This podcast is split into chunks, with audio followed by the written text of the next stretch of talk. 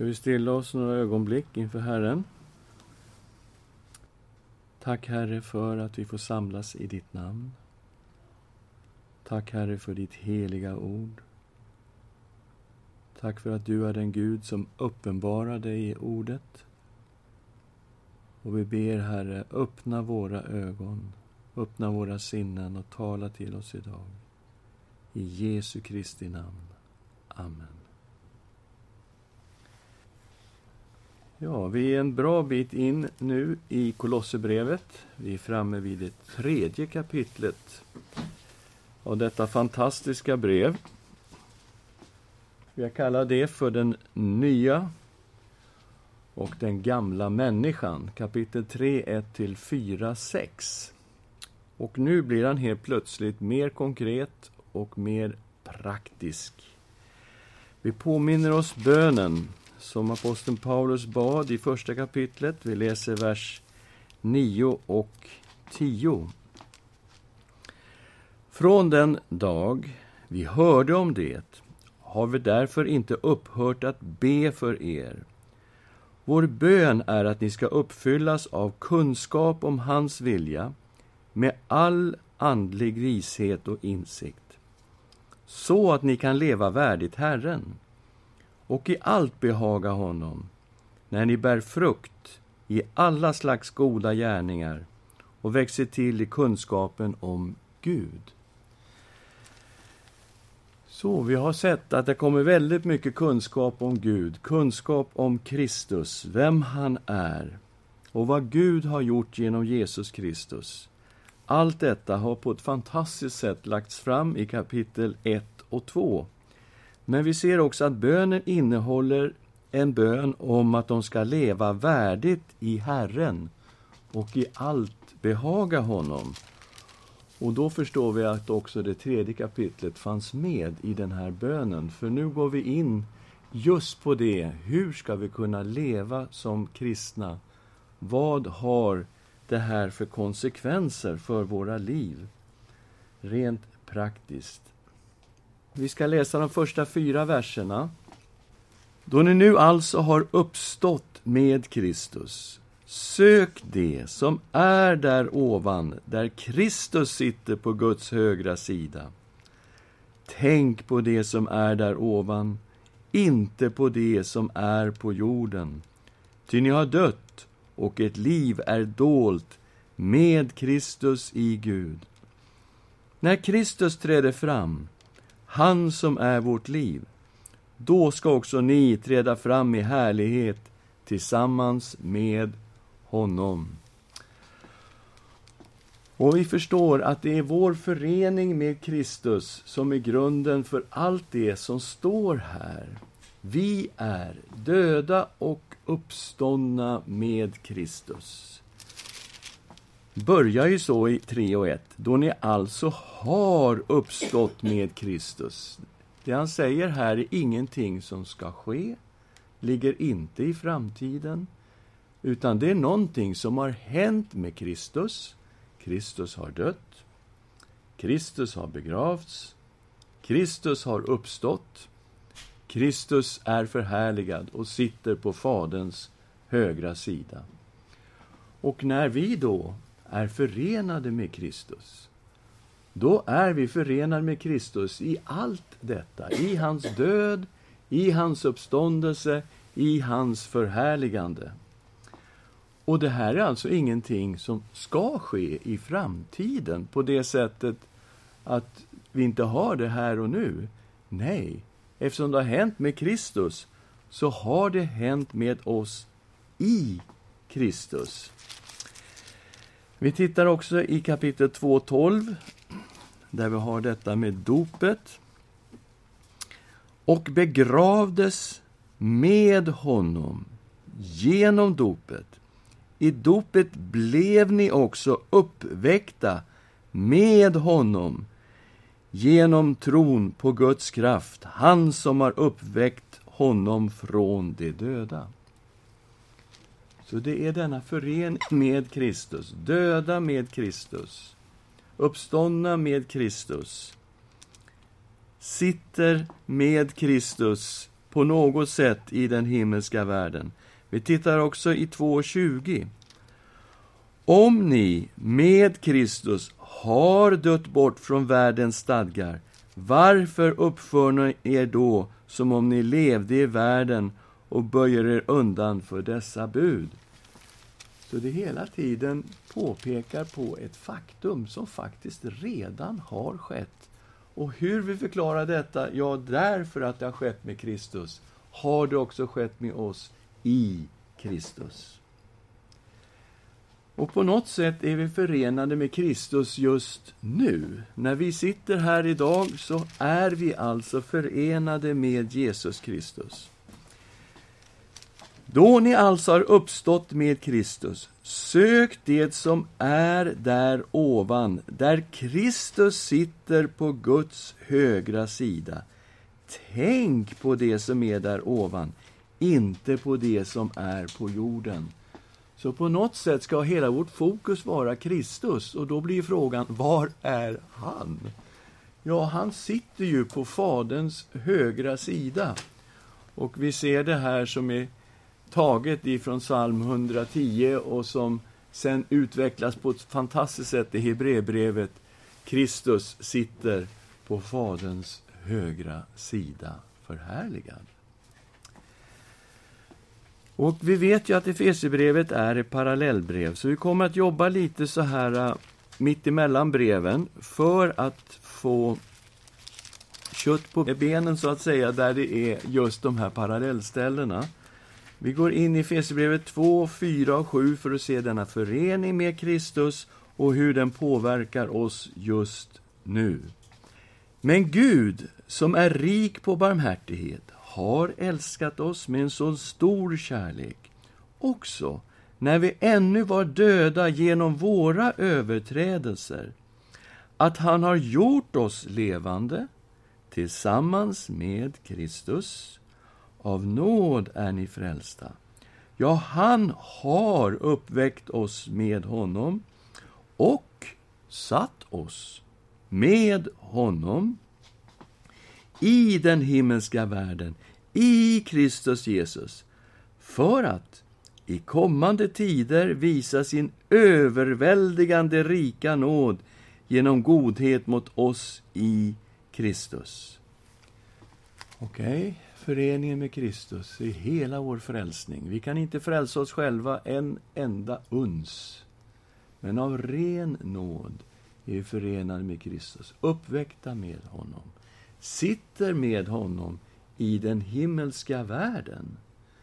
Och vi tänker på att den positionen som Kristus har är en segerposition i förhållande till alla mörka makter. Och det såg vi ju väldigt tydligt i Efesierbrevet 1. Att eh, eh, Kristus är upphöjd, 1 och 20. Med denna kraft verkade han i Kristus, då han uppväckte honom från de döda och satte honom på sin högra sida i himmelen, över alla förstar och väldigheter och makter och herradömen, ja, över alla namn som kan nämnas, inte bara denna tidsålder, utan också i den kommande. Allt la han under hans fötter, och honom som är huvudet över allting gav han åt församlingen, som är hans kropp, fullheten av honom som uppfyller allt i alla. Kristus sitter på Faderns högra sida, men regerar ju. Och fienderna läggs under hans fötter som en fotapall. Och därför, när vi förenade med Kristus, så är också Kristi seger någonting som tillräknas oss.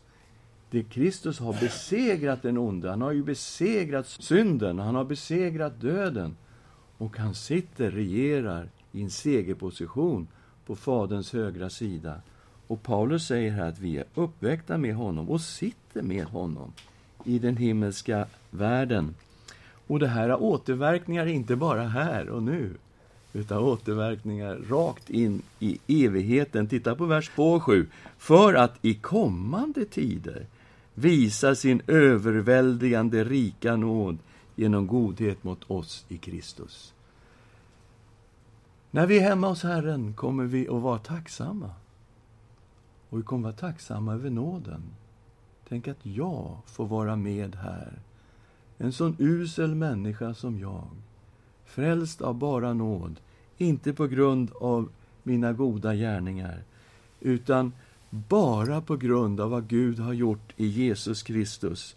Och i kommande tider kommer han alltså visa sin överväldigande rika nåd genom godhet mot oss i Kristus. Vilken framtid vi har, vilket hopp vi äger i Jesus Kristus. Vi ska söka, säger Paulus här i Kolosserbrevet 3 och 1, vi ska söka det himmelska och inte det jordiska. Tänk på det som är där ovan, inte på det som är på jorden. Sök det som är där ovan, inte det som är på jorden. Och det är klart att då kan man ju undra, men Gud har ju skapat världen. Jorden är ju väldigt vacker, vi beundrar ju Guds skapelse. Och det är klart att det är så. Men när han säger att vi inte ska söka det som är på jorden, då är det det fallna. Det som har med synd och ondska att göra. Alltså människans fallna natur, synden som finns i världen, det som styr, så att säga, vi tittar ut över världen och vi ser så mycket elände, så mycket ondska. Vi ska alltså inte ha vår fokus på detta, utan vi ska ha fokus på Kristus. Han som sitter på Guds högra sida. Där ska vårt fokus vara. Och eh, vi kan titta längre ner i vers 9 och 10 också för att se att det är det det handlar om. Ljug inte på varandra. Ni har ju klätt av er den gamla människan med hennes gärningar och klätt er i den nya människan som förnyas till rätts kunskap och blir en avbild av sin skapare. Det är här fokus ligger när vi inte ska tänka på det jordiska utan på det himmelska. Vi ska tänka på Kristus.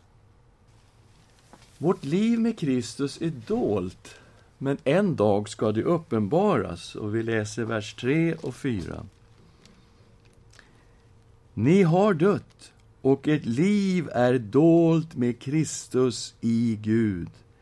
När Kristus träder fram, han som är vårt liv, då ska också ni träda fram i härlighet tillsammans med honom.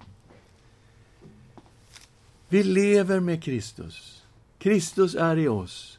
Vi som församling är i Kristus. Och på något sätt sitter vi med Kristus i den himmelska världen. Därför att där vi är, där är Kristus, det vet vi ju. Vi går omkring och vi tackar Gud hela tiden att Kristus bor i oss. Men vi är också i Kristus. Och var är han?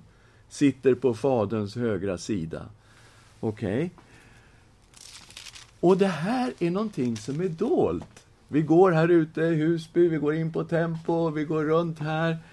Och människor ser ingenting egentligen. De ser bara en människa, kanske glad, kanske på något sätt tacksam och alltihop det här.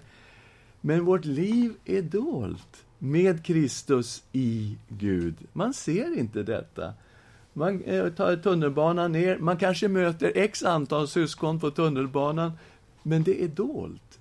Den här skatten, Kristus, finns ju i dem hela tiden. Och de är också förenade med Kristus och sitter med Kristus i den himmelska världen. Det här är dolt. Men en dag, när Jesus kommer tillbaka, då ska allting uppenbaras. När Kristus träder fram. Han som är vårt liv. Då ska också ni träda fram i härlighet tillsammans med honom. Så det här som nu är dolt kommer att uppenbaras när Jesus kommer tillbaka. Då blir det klart, alla som tillhör honom. Jag tänkte ta någonting mer om detta med Kristus, vårt liv, som är så starkt betonat här. Vi tittar i 1, 26 och 27. Den hemlighet som genom tider och släktled varit dold men som nu har uppenbarats för hans heliga. För dem ville Gud göra känt vilken rikedom på härlighet hedningarna har i denna hemlighet. Kristus i er, härlighetens hopp. Så vi bär på en skatt. Det är Jesus Kristus som bor i oss. Vi ska också titta på nyckelverserna för hela brevet som vi tog fram. Vers 6 och 7 i kapitel 2. Liksom ni tog emot Kristus Jesus som Herren, så lev i honom och låt er rotas och uppbyggas i honom och befästas i tron i enlighet med den undervisning ni fått och överflöda i tacksägelsen. Herre fantastiskt. Kristus, han som är vårt liv.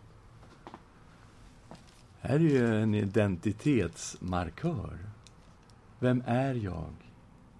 Jag är en kristen. Vad består ditt liv av? Mitt liv består av Kristus. Han är mitt liv.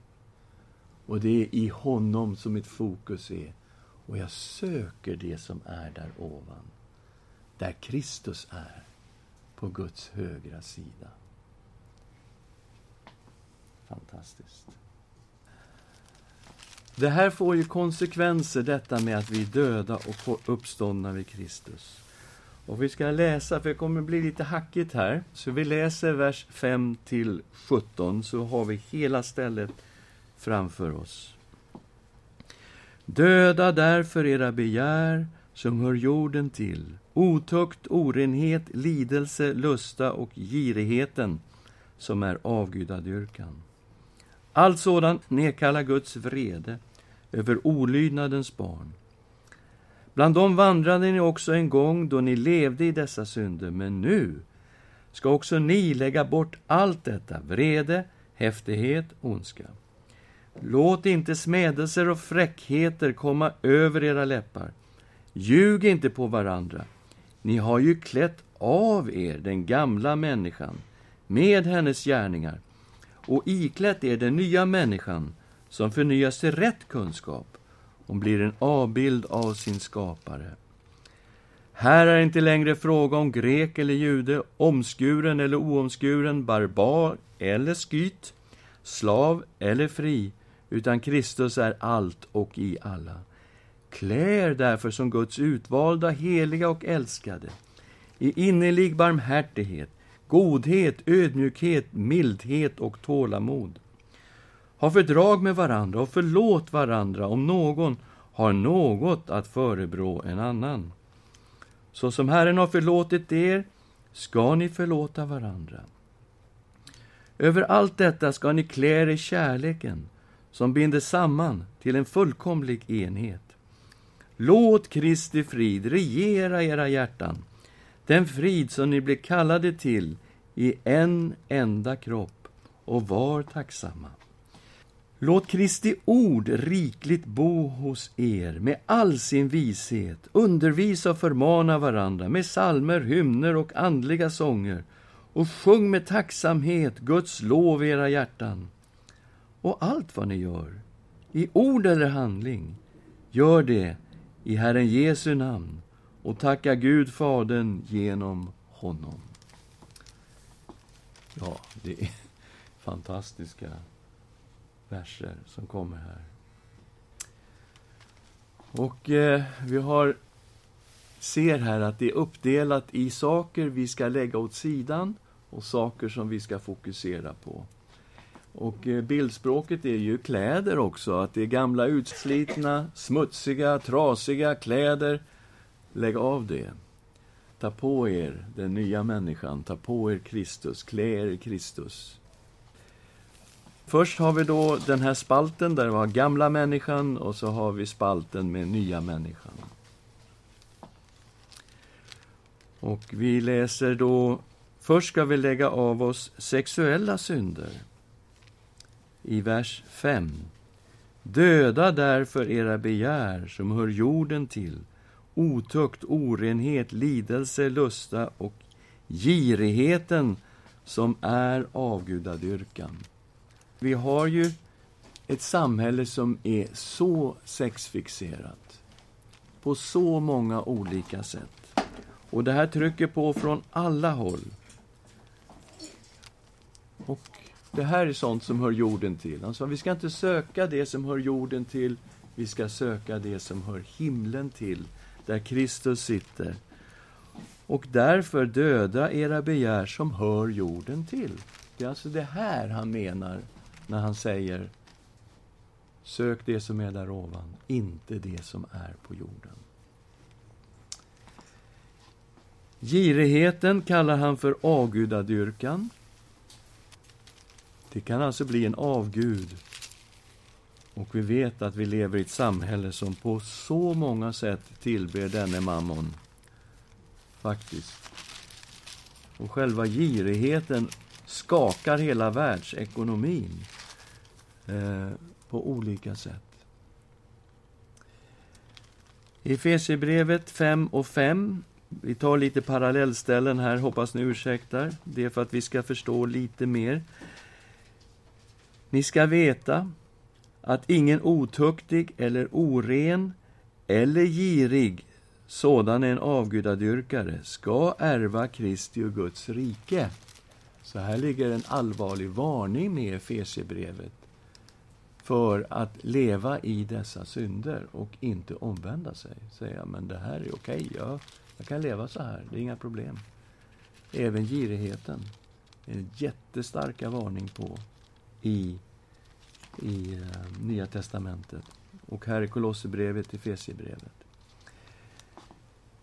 Vreden och ondskan i Kolosserbrevet 3 och 8. Vänta, olydnad hade vi först. Jag hoppade för långt. Förlåt mig, det var inte meningen. Även om ni kan tro det. Men det var inte meningen. Allt sådan nedkallar Guds vrede över olydnadens barn. Bland dem vandrade också ni en gång då ni levde i dessa synder. Så att inte vilja omvända sig nedkallar alltså Guds vrede över olydnadens barn.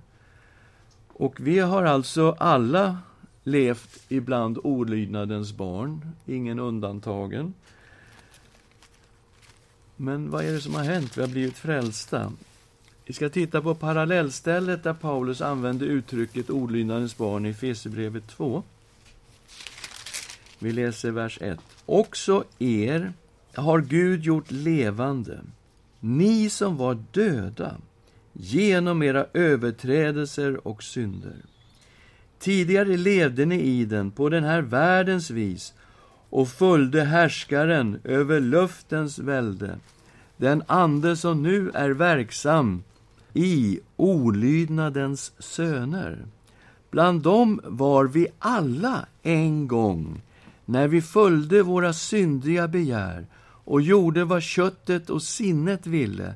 Av naturen var vi vredens barn, vi liksom de andra.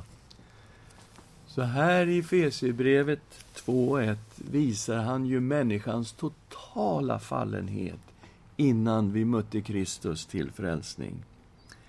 Vi var döda, andligt döda, genom våra överträdelser och synder. Det är klart, vi gick omkring, vi vandrade i våra kroppar, så att säga, men var andligt döda på grund av synden. När vi levde i detta följde vi också någon, säger Paulus här. Vi följde försten över luftens härsmakt. Synden har inte sitt ursprung i Gud. Synden har sitt ursprung i djävulen. Och man behöver alltså inte göra så mycket konstiga saker för att bli en efterföljare till den onde. Det är bara att leva på och leva i synd.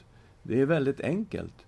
Då blir man automatiskt en efterföljare till den som är ursprunget till ondskan och synden i världen. Och den här är en andemakt som är verksam i olydnadens söner. Och tänker man, det här var en speciell grupp, vilka kan det vara? Olydnadens barn, olydnadens söner, alltså barn till olydnaden. Eh, vilka kan det vara? Nej, bland dem var vi alla en gång. Även aposteln Paulus, farisé, väldigt from, religiös människa, säger jag var också bland olydnadens söner. Ända tills jag fick möta Kristus. Av naturen var vi vredens barn, vi liksom de andra. Så, olydnaden mot Gud kopplas till vrede. Det är bara frälsningen som kan förändra detta tillstånd. Och det är ju väldigt tydligt här. Vi läste ju vers 4-7 i Efesierbrevet 2 tidigare. Hur vi som var döda blev uppväckta med Kristus. Av nåd är vi frälsta, genom tron, inte av oss själva, inte på grund av våra gärningar, för att ingen ska berömma sig. Vi är Guds verk, skapade i Kristus Jesus till goda gärningar.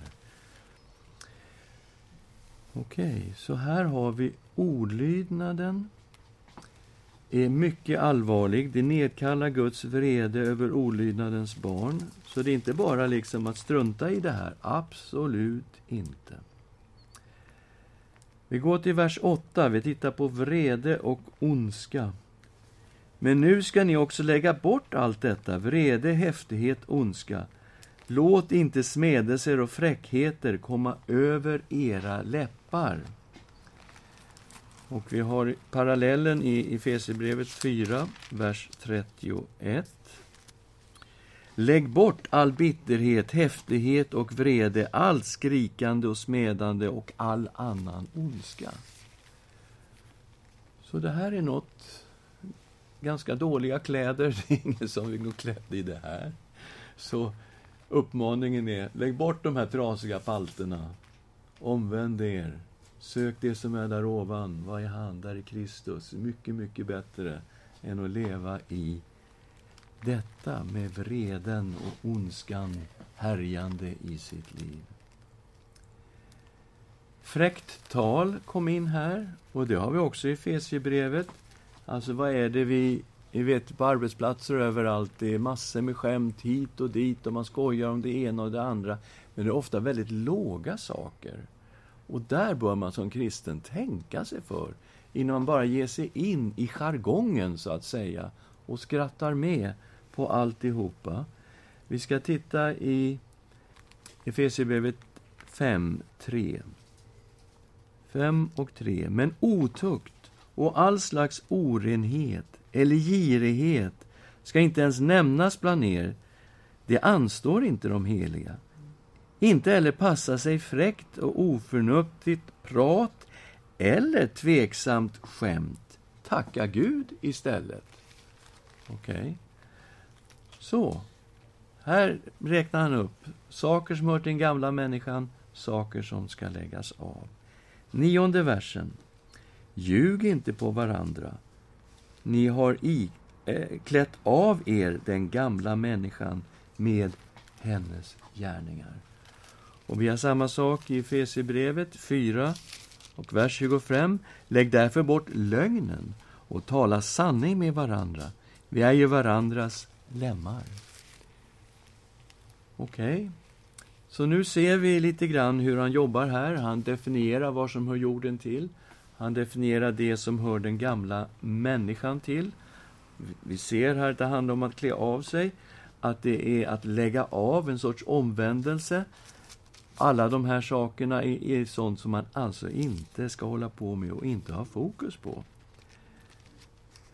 Det rör sig om mycket gamla kläder. Vi går in på de nya kläderna och läser 9 12.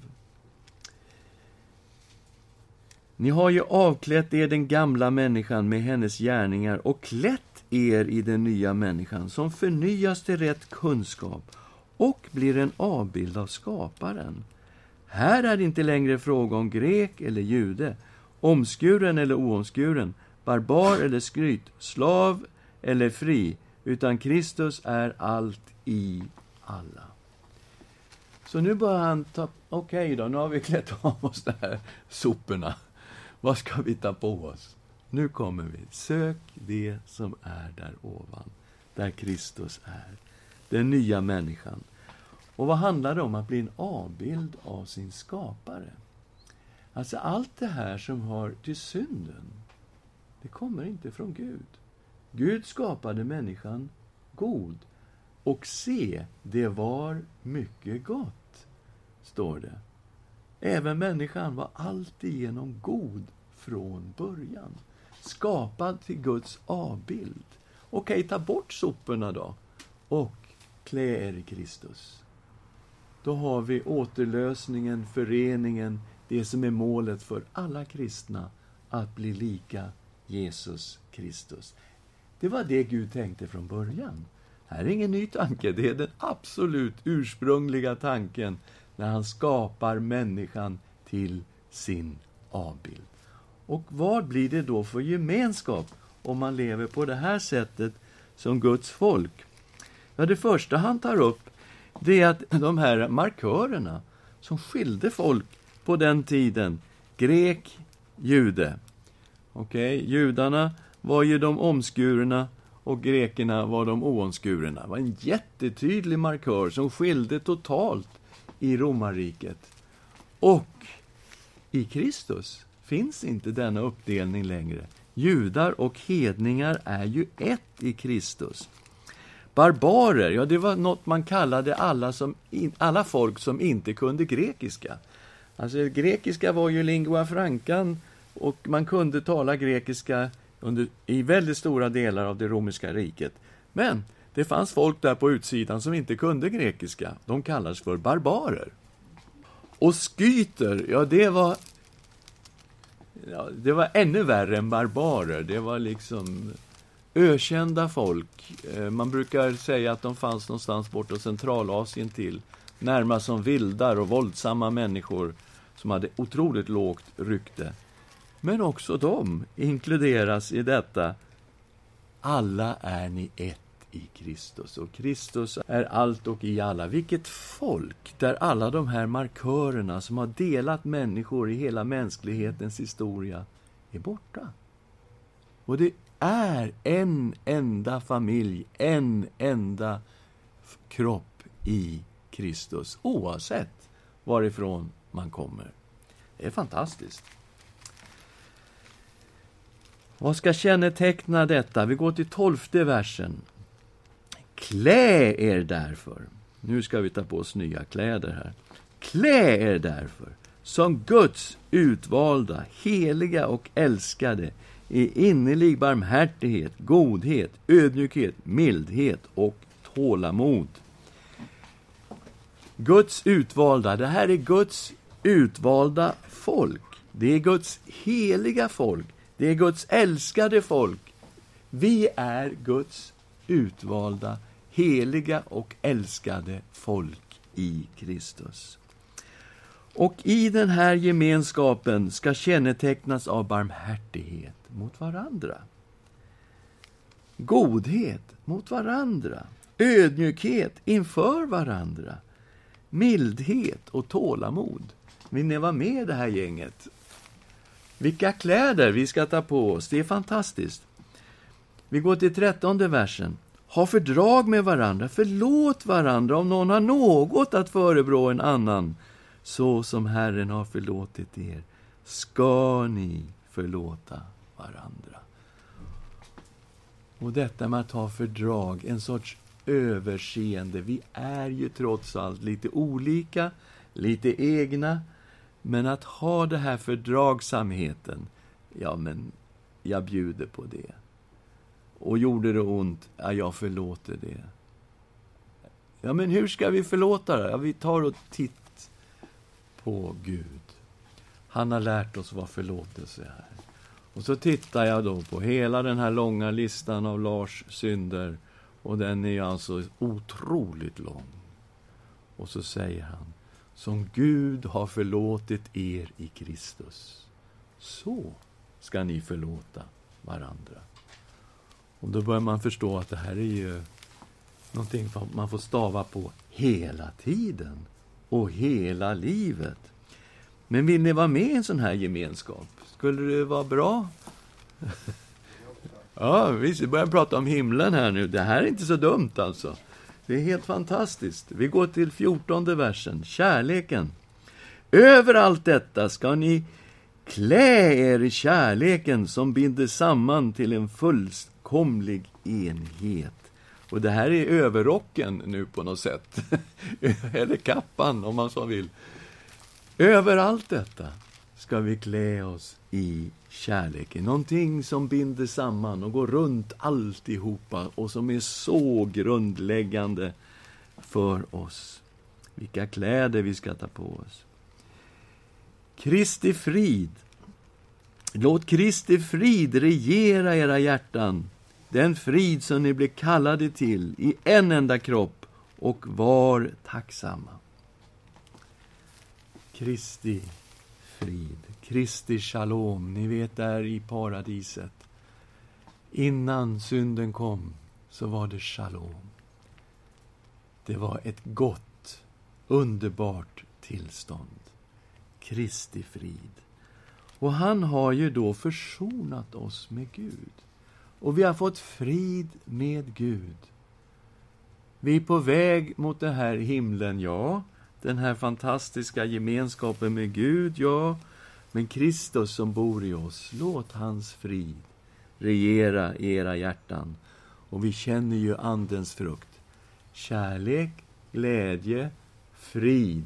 Och där finns också tålamod, där finns ödmjukhet. Så vi börjar se att han egentligen håller på och listar vad den heliga Ande är i allt detta.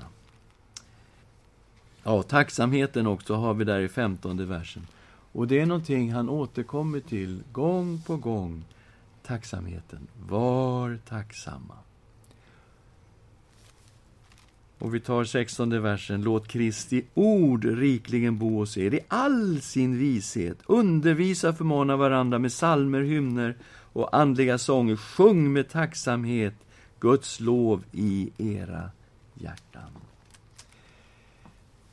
Det är så viktigt att vi har med Guds ordet hela tiden och i hela sin rikedom. Att vi inte bara väljer några favoritverser här och några favoritverser där och går på några älsklingsbibelställen och, och det är liksom där bara vi plockar. Nej, det finns en rikedom i Guds ord genom hela Gamla och Nya testamentet. Och här kommer sången in. Och hymnerna. Det ska inte alls bara vara bibelstudier och predikningar. Även människor som har nådegåvor att skriva sånger kan undervisa, kan hålla sina predikningar och man kan få sjunga genom de här predikningarna gång på gång och ta emot djup andlig undervisning i de här sångerna, i lovsångerna. Och saltaren är naturligtvis, får vi inte glömma, att hoppa över här, för den finns med i detta. Den sångbok som de kristna använde, den bönebok de kristna använde redan från början, i första århundradet, Saltaren. Och så kommer en tumvers som vi ska ha med oss i vers 17. Och allt vad ni gör, i ord eller handling, gör det i Herren Jesu namn. Tacka Gud, Fadern, genom honom. Allt vad vi gör.